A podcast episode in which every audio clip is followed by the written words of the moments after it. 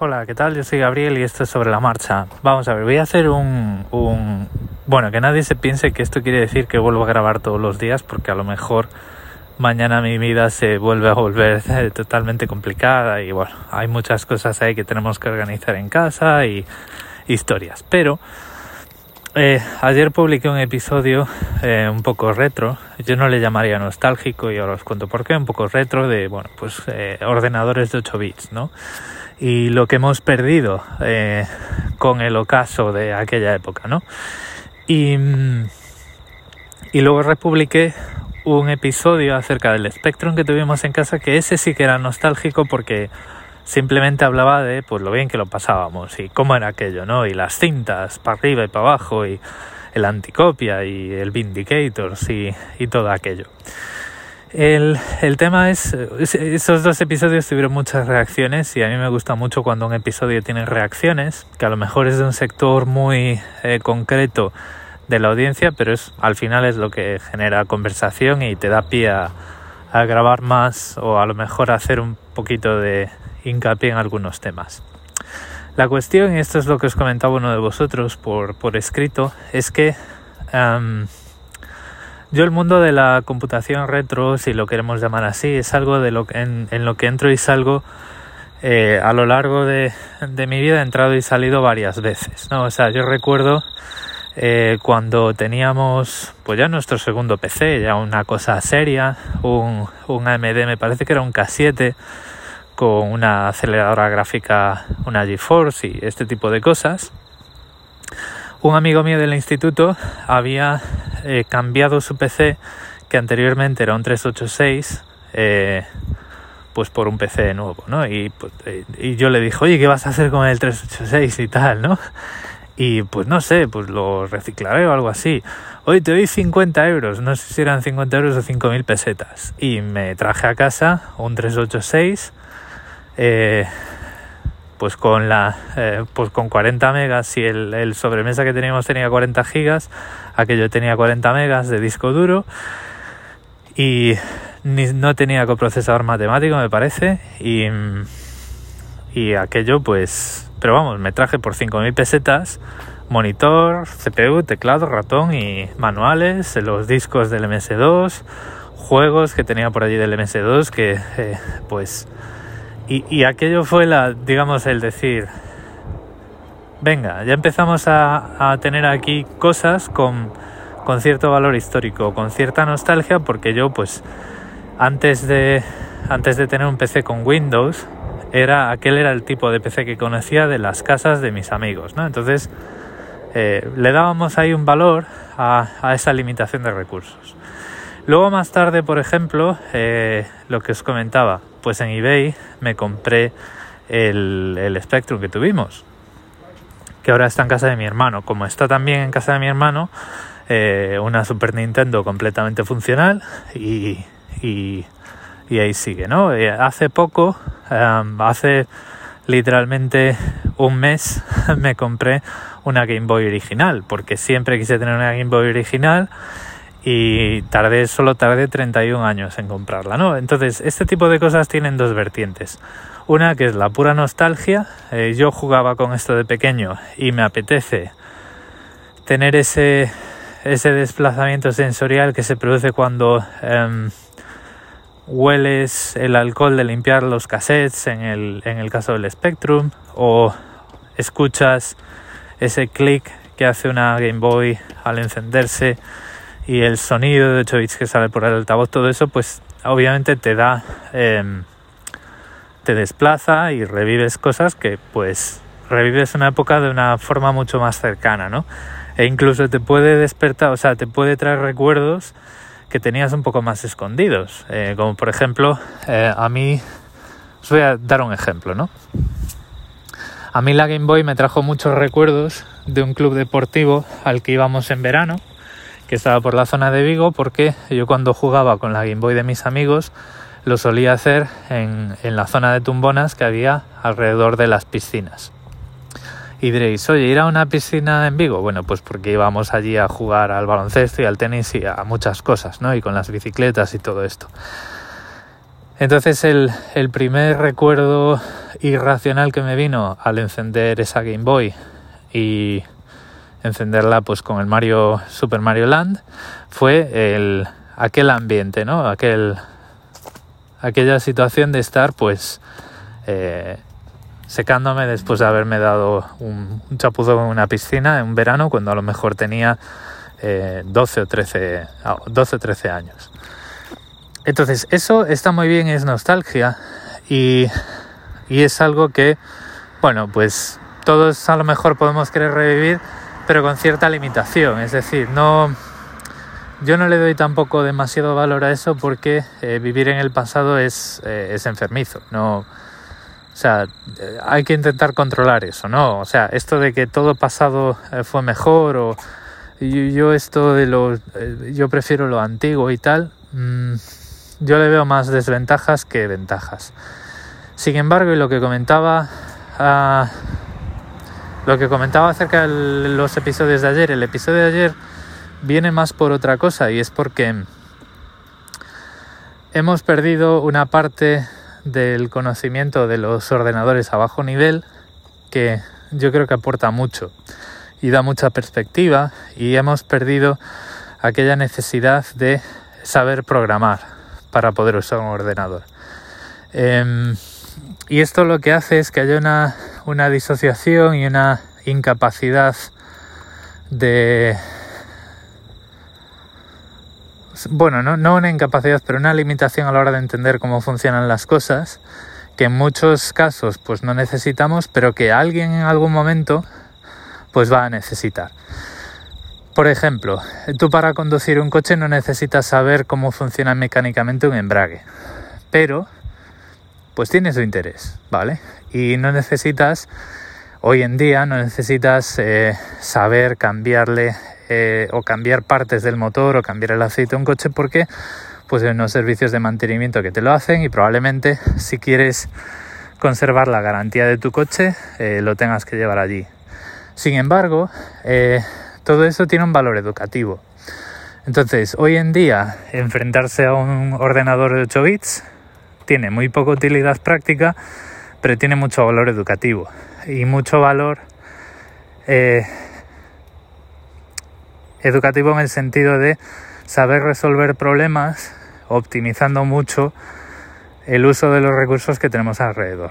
Eh, por ejemplo, yo lo que sí os puedo decir es que con esta Game Boy que, que he comprado eh, voy a programar juegos para ella.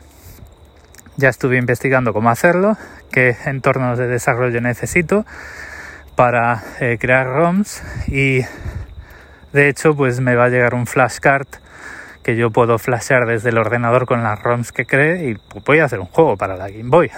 de la misma forma que hice un clon de Tetris en Python con, con Pygame, ¿vale? No voy a hacer un clon de Tetris, pero pues voy a hacer un juego, ya veré cuál. Eh, más, más ventajas educativas que puede tener comprar equipos antiguos. Los, hay una época en los en los portátiles y en los ordenadores en general, en los que los ordenadores eran mucho más reparables. Eh, y esto pues lo estamos viendo en canales de YouTube como el que os recomendaba ayer, como el de The 8-Bit Guy. Hay otro que ya os recomendé en alguna otra ocasión que es eh, This Does Not Compute. Y, y, hay un tema que, que, os voy a contar y es otro proyecto que tengo en mente. Y es que yo, por ejemplo, eh, yo nunca fui muy hábil con las manos, ¿vale? Eh, sé soldar porque lo he tenido que hacer en la carrera, en alguna asignatura, pero llevo eh, pues 20 años sin soldar.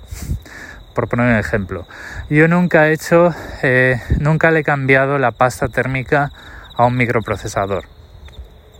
nunca me he metido a desmontar un portátil. O sea, yo el sobremesa pues sí me veo con confianza porque a ver, las piezas ahí son casi tan grandes como mi cabeza, entonces no necesitas una gran precisión y una gran habilidad con las manos para hacer este tipo de cosas. Sin embargo, eh, considero que em, si tú tienes un ordenador que sigue funcionando, lo vas a acabar conservando y te va a interesar, eh, digamos, repararlo cuando lo necesites reparar, ¿no? O si un ordenador que ya tiene sus años, eh, pero que todavía te da servicio, pues empieza a sobrecalentar, pues, pues tiene mucho valor, eh, un valor pues que muchas veces es más subjetivo que otra cosa, pero tiene mucho valor tener esa confianza y esa práctica de abrir ordenadores, cambiar la pasta térmica, eh, desmontar, organizar el, entorno de trabajo, incluso si eh, tienes una fuente de alimentación que le explota un condensador, pues desmontarla y soldar otro, este tipo de cosas. Em, son cosas que depende cuál sea tu inclinación y tu visión de los ordenadores, pues, pues quieres saber hacer, ¿vale? Y son cosas que eh, puedes, uno puede escoger dónde quedarse, si quedarse en el mero hecho de, bueno, pues el próximo ordenador que me compre, eh, y ya sé que estoy tirando piedras contra mi propio tejado cuando digo esto, me lo voy a montar yo, si es que me apetece hacerlo y si es que no espero mucha estabilidad de ese ordenador. O sea, recordad aquello que os contaba de eh, ordenadores de producción y productos cerrados versus ordenadores de producción y em, cosas que te montas tú que, eh, bueno, pues te pueden salir bien y te pueden salir mal, ¿vale? Pero a lo mejor, pues para un uso más periférico, pues te apetece montarte tú un ordenador, ¿vale? O te apetece conectarte a la base de conocimiento de una empresa que publique esa documentación, como puede ser Puget Systems, y decir, oye, pues estos componentes y esta caja funcionan bien, pues me compro yo las piezas y las monto. Pero claro, cuando vas a empezar a hacer todo esto, pues no, yo, o sea, yo no voy a desmontar mi ThinkPad de 3.500 eh, dólares australianos para decir, a ver cómo vamos a hacer aquí un ejercicio de cambiarle la pasta térmica a esto, ¿no? O sea, entonces, pues dices tú, vale, si yo quiero hacer todo este viaje, em, ¿qué es lo que hago? Pues si te compras un portátil antiguo hoy en día, probablemente sea mucho más fácil eh, empezar con uno de esos porque eran más fáciles de reparar, no había tanta miniaturización y tanto componente soldado para que el diseño industrial del eh, a nivel térmico funcionase también y probablemente te dé mucho más juego y como todos esos componentes no son tan pequeñicos que los miras y se rompen, pues probablemente tengas más margen de error a la hora de aprender. Entonces, ese es otro, esa es otra cosa que muy lejos de la nostalgia te da la informática retro.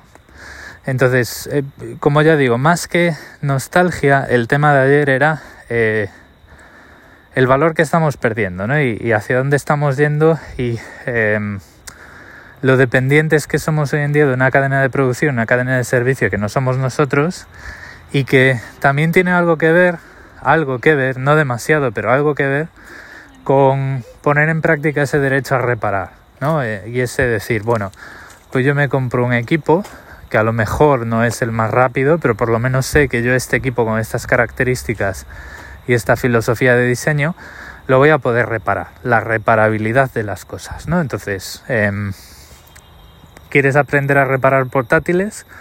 Pues eh, eBay es un mundo de posibilidades y de color y que al final pues te puedes hacer con una máquina que con algo de retoque pues eh, para qué usar dos emu o dos box para jugar al Monkey Island pudiendo tener un ordenador que funciona con Windows 98 perfectamente y de forma nativa, ¿no? Y por el camino pues aprendes un montón de cosas y te vas reciclando en no voy a decir electrónica porque juntar componentes en una placa base no es, no es electrónica, pero, pero sí que reciclas esas, eh, esas prácticas que eh, cualquier día pues te van a venir bien. Eh, o yo que sé, escasez de componentes, necesidad de reparar, quitarte esa dependencia de enviar un ordenador a un servicio técnico para que te hagan el, eh, te cambien la resina, porque claro, o sea, también tenés en cuenta que eh, en Australia cuando tienes que enviar algo a un servicio técnico, pues si vives en la ciudad donde está el servicio técnico, pues bien, tienes suerte, vas a tener el ordenador de vuelta en un tiempo prudencial, pero eh, pues hay gente y puede haber situaciones en las que tengas el ordenador fuera de casa, pues un mes o dos, ¿no? Y qué tontería, ¿no? Si te has, eh, has practicado un par de veces con la pasta térmica, y pongo este ejemplo, pero podría ser cualquier otro. Has practicado un par de veces con la pasta térmica con un ordenador que ya tiene 15 o 20 años y que es, es, es tolerante con tus errores y, y, te deja aprender, pues en un determinado momento pues eh, le puedes cambiar la pasta técnica, la pasta térmica te puedes ver con la suficiente práctica y confianza para cambiarle la pasta térmica a tu ordenador de producción. Y si fallas, bueno, pues ya lo arreglarás, ¿vale? Pero por lo menos no es como eh, decir, uy, este ordenador se está calentando, tendría que cambiarle la pasta térmica, no lo he hecho nunca, mm, abro eBay y me pongo a buscar pasta térmica y me pongo a ver pues cuál es la mejor pasta térmica y me pongo a ver cómo se aplica una pasta térmica para que se distribuya bien porque nunca lo he hecho. Es, son miles de cosas para las que puedes utilizar esta informática retro para aprender. Y mm, Sé que uno de vosotros, uno en concreto, me va a decir, pero tú no eras minimalista y bueno, esto no tiene nada que ver porque yo puedo estar jugueteando con la pasta térmica y cuando termino vender esa cosa, ¿no? en vez de quedármela. O no, pero al final es... Em, no es tanto decir, no me voy a comprar nada y voy a tener un solo ordenador y voy a teclear tirado en el suelo porque soy tan minimalista que no tengo ni muebles, sino decir, oye, ¿qué propósito para mí tiene este tipo de iniciativas, ¿no? Y puede tener el propósito de la simple nostalgia, como en, años y en ocasiones anteriores, o puede ya tener un, un interés más, eh, más didáctico, más de reciclaje, de aprendizaje de cosas perdidas, en mi opinión. Y eso es un propósito suficiente para que esa, esas compras tengan su hueco y tengan su utilidad, ¿vale? Y luego está pues, pues eh, empezar a descargar juegos de MS2 que están en archive.org porque ya son parte del dominio público como abandonware y tener una máquina que sabes que va a ser totalmente compatible con ellos, ¿no? Que eso es súper interesante. Bueno, pues lo voy a dejar aquí.